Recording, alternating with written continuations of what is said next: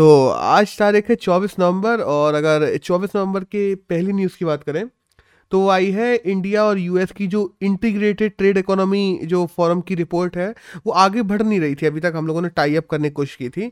उसको आगे बढ़ाने के ऊपर एक बहुत बड़ी मीटिंग हुई है। तो बेसिकली इसमें जो मेन मेन चीज़ें निकल के आई हैं, वो अपन बात कर ले रहे हैं।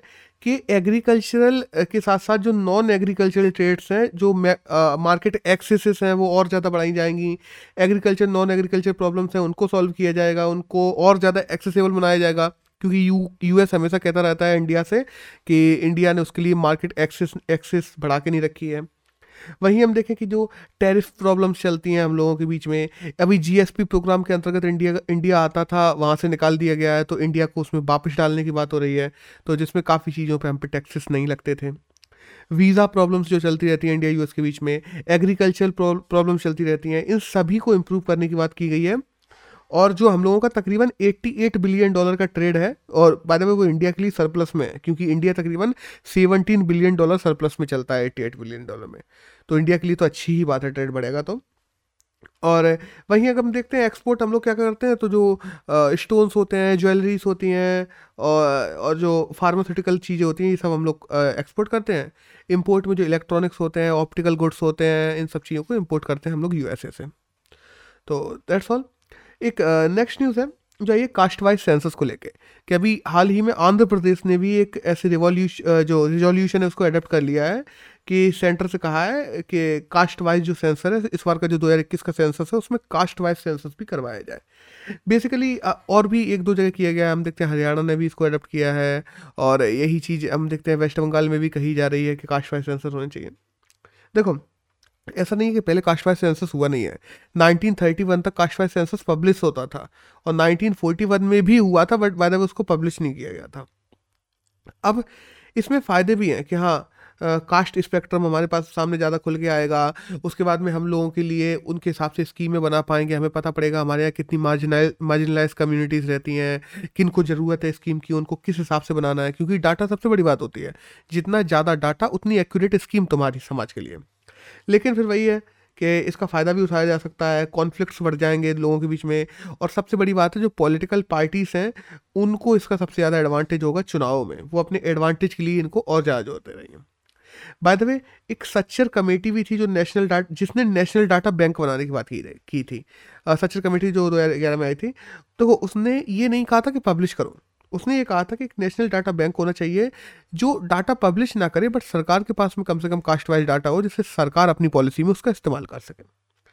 और हम लोग देखते हैं by the way S double C जो सेंसस होता ना socio economics socio economic caste census वो इंडिया में किया जाता है फिर भी, लेकिन फिर भी उसमें ओबीसी वगैरह नहीं जोड़े जाते। तो उनको भी जोड़ने की बात की जा रही है इसमें। अब सोशियो इकोनॉमिक कास्ट सेंसस कैसे होता है कि जैसे पिछले हम देखते हैं, दो ग्यारह की आई थी जनगणना, उसमें कहा गया था कि तकरीबन 18 करोड़ ग्रामीण घर हैं और उनमें से देखा जाए केवल 6.5 परसेंट घर ही ऐसे हैं जो अर्बन जगह पे हैं, ज़्यादातर लोग ग्रामीण एरिया में रहते हैं। तो ये सोशो इकोनॉमिक जो लोगों का बैकग्राउंड है, उस पर तुम जाँच रहे हो। लेकिन इन्होंने अब पूरी, और एस सी डबल सी में by the way S C और एस टी का भी डाटा आता है, दो हज़ार ग्यारह बारह में जो आई थी, उसमें एस सी और एस टी का भी डाटा आया था, लेकिन ओ बी सी का नहीं आया था। और ओ बी सी में भी बहुत सारी माइनर कम्युनिटीज़ होती हैं, उनका भी डाटा निकाला जाए, ये सब बात की जा रही है। एक नेक्स्ट न्यूज़ है। वो आई है कोचिंग सेंटर्स को लेकर डाटा पॉइंट आया बेसिकली ताइंदू में कि जो एनुअल हम देखते हैं ना, एक रिपोर्ट निकली है। Annual education sector of education report तो बेसिकली जो कोचिंग सेंटर्स हैं प्राइवेट जो कोचिंग देते हैं बच्चों को, वो इंडिया में पेंडेमिक में बहुत ज़्यादा बढ़े हैं। और इवन तो अभी, याद करो कुछ दिनों पहले भी हम लोगों ने इसके बारे में बात की थी, लेकिन तब केवल प्राइवेट स्कूल्स की बात थी। अभी सरकारी स्कूलों का भी डाटा आया है कि सरकारी स्कूलों के भी तकरीबन 42 परसेंट ऐसे बच्चे हैं जो साथ साथ में ट्यूशन क्लास भी लेते हैं। पेंडेमिक में ये मतलब 42 तक पहुँच गए हैं। पहले 35 परसेंट थे पेंडेमिक में सात परसेंट और बढ़ गए हैं। तो दैट्स ऑल बस एक छोटा सा पॉइंट था। और एवरेजली ऑन एन एवरेज की बात की जाए तो पूरे इंडिया में चालीस परसेंट बच्चे ऐसे हैं जो अपनी एजुकेशन के साथ साथ में प्राइवेट कोचिंग लेते हैं।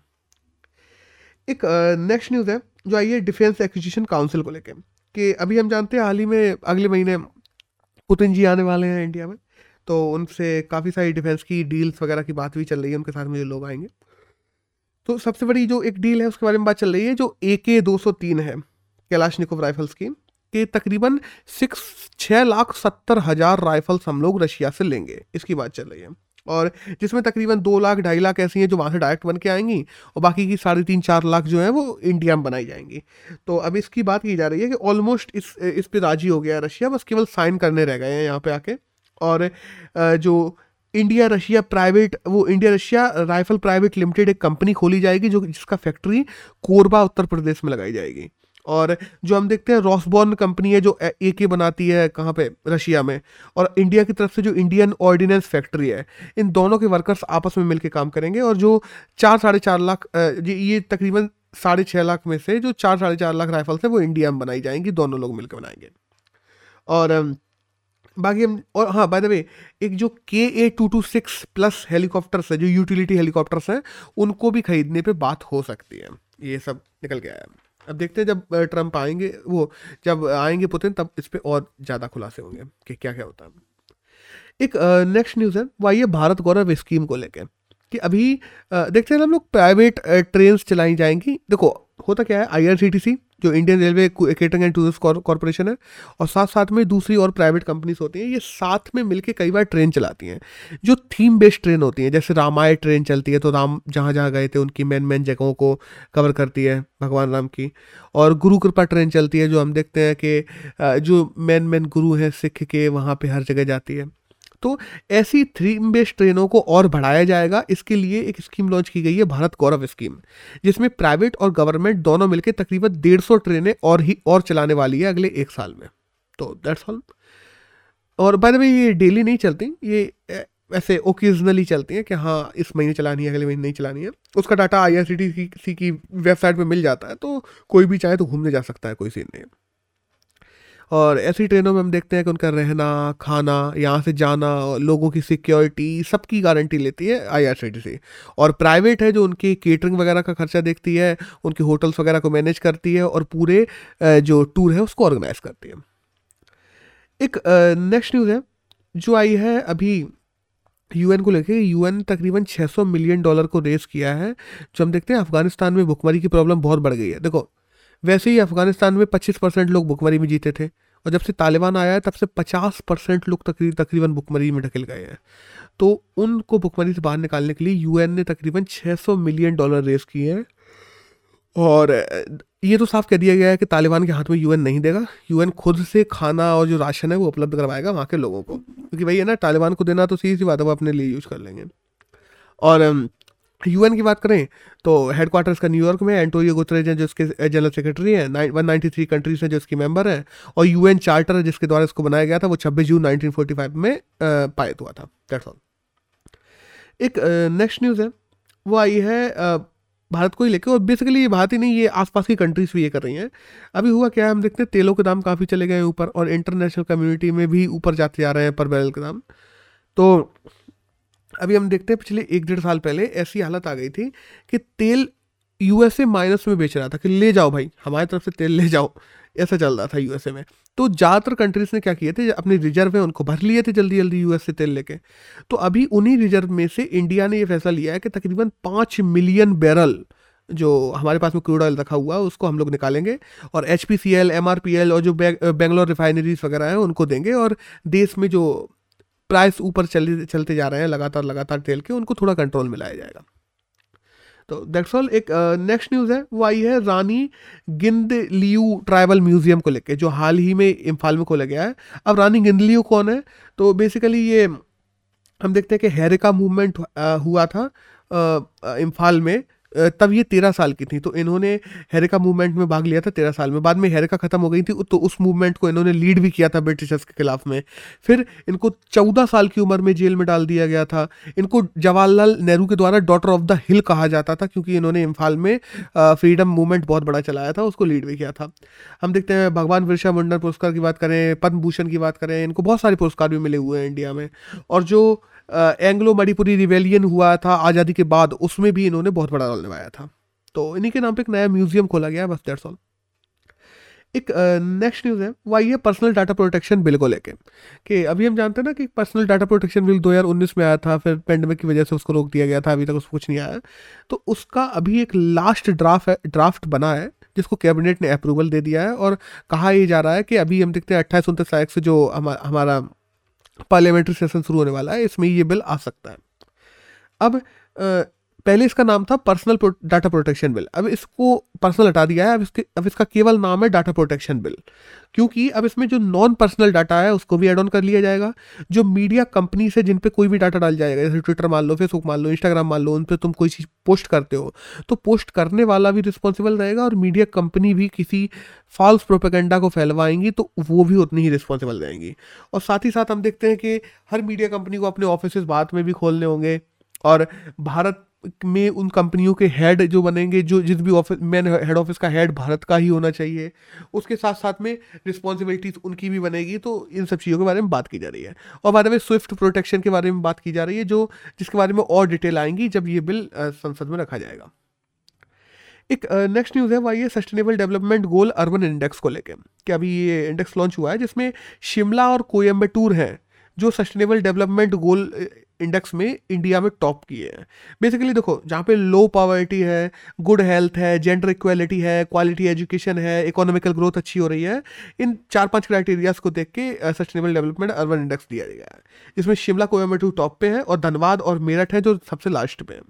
और तकरीबन 47 ऐसे टारगेट किए गए थे अलग अलग ये तो मैंने पाँच छः बता दिए सिर्फ़ 47 टारगेट्स हैं जिनके हिसाब से ये रैंकिंग दी गई है। एक नेक्स्ट न्यूज़ है।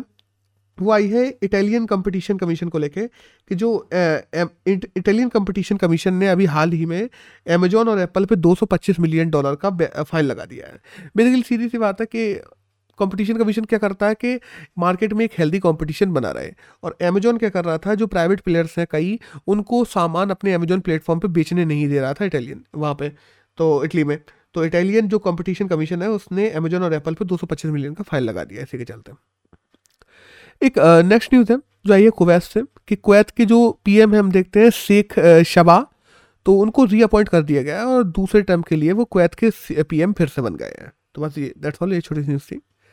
एक नेक्स्ट न्यूज़ है, जो आई है रिलायंस और आरामको की डील को लेकर हम जानते हैं कि रिलायंस और आरामको की डील इंडिया की सबसे बड़ी डील कही जा रही थी और बहुत सारा पैसा है जो आरामको लगाने वाली थी इंडिया में रिलायंस के साथ मिलकर उस डील को फिर से नेगोशिएशन में पहुँच गई है। प्रॉब्लम ये हुई आरामको के द्वारा भी ये कहा गया है कि जो कोविड नाइन्टीन पेंडेमिक चला है, उस वजह से काफ़ी सारी चीज़ें हैं जो हो गई हैं और अब अब हम शायद उतना पैसा नहीं लगा सकते जितना पहले लगा रहे थे। तो ये डिसएडवांटेज झेलने पड़ेंगे। उसके साथ साथ में जो हम देखते हैं कॉप ट्वेंटी सिक्स भी हुआ। तो कॉप ट्वेंटी सिक्स के बाद में काफ़ी देशों ने अपने जो इन्वायरमेंटल रूल्स एंड रेगुलेशन है, उनको और ज़्यादा टाइट कर दिया है।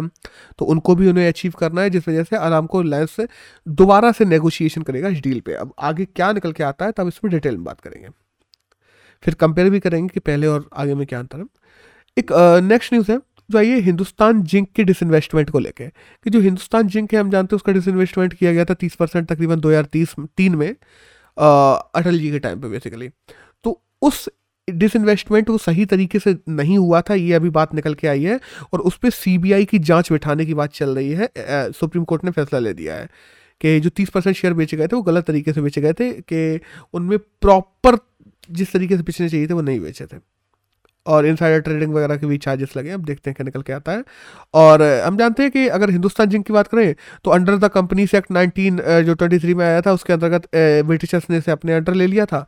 फिर हम देखते हैं 1944 में इसको पब्लिक कंपनी बना दिया जाता है, और नाइनटीन में इसको इंडिया के द्वारा पब्लिक इंटरप्राइजेस घोषित कर दिया जाता है। फिर नाइनटीन से इसका डिसइन्वेस्टमेंट शुरू होता है। पहला डिसइन्वेस्टमेंट दो हज़ार तीन में होता है, उसके बाद दो हज़ार सात में होता है, दो हज़ार तेरह में होता है।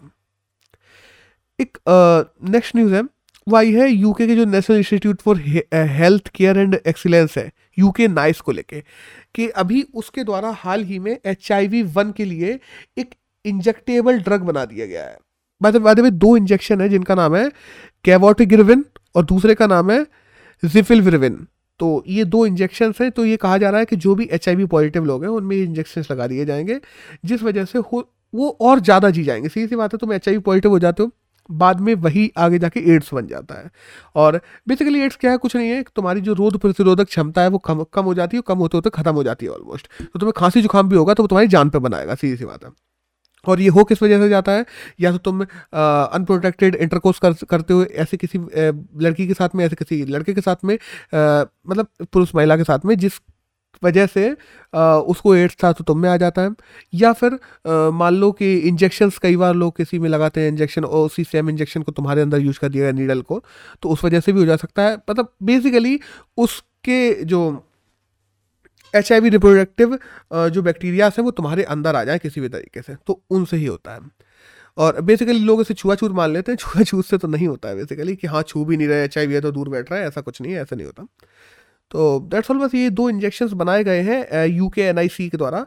तो इससे जो एच लोग हैं, वो एड्स में और लेट पहुँचेंगे। हो सकता है पाँच दस साल उन्हें और मिल जाएँगे एड्स तक ना पहुँचे। और भाई ये कि नहीं पहुँचेंगे, उतना ही ज़्यादा जी लेंगे।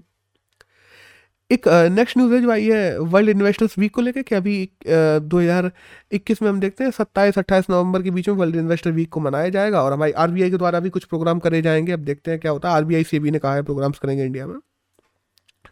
तो डेट्स ऑल आज की न्यूज़ तो इतनी थी, अब यहाँ से शुरू होते हैं एडिटोरियल तो आज एक ही एडिटोरियल अच्छा आया है, जो आया है सूडान को लेकर देखो, अभी क्या है ना, हम पहले पीछे की बात कर ले रहे हैं कि अभी हुआ क्या है सूडान में। तो सूडान के जो मिलिट्री चीफ जनरल हैं, जिनका नाम है अवेल फतेह अल भूषण उनके द्वारा पीएम को उठा के जेल में डाल दिया गया। जितने भी उनके साथ साथ में जो मिनिस्टर्स वगैरह थे उन सबको उठा के जेल में डाल दिया गया और मिलिट्री कूप कर दिया गया और खुद उन, उन्होंने अपनी सत्ता हाथ में ले ली है सूडान में। अब इस चीज़ को सबने क्रिटिसाइज किया। वहाँ की जनता ने भी इंटरनेशनल क्योंकि जनता कहती थी वहाँ पे डेमोक्रेसी बनी रहनी चाहिए जनता को डेमोक्रेसी चाहिए। और यूएस जहाँ तक कि यूएस यूएस सूडान को सबसे ज़्यादा एड देता है बाय द यूएस ने भी इसको क्रिटिसाइज किया और यूएस ने साफ़ कह दिया कि हम हर प्रकार का एड देना बंद कर रहे हैं।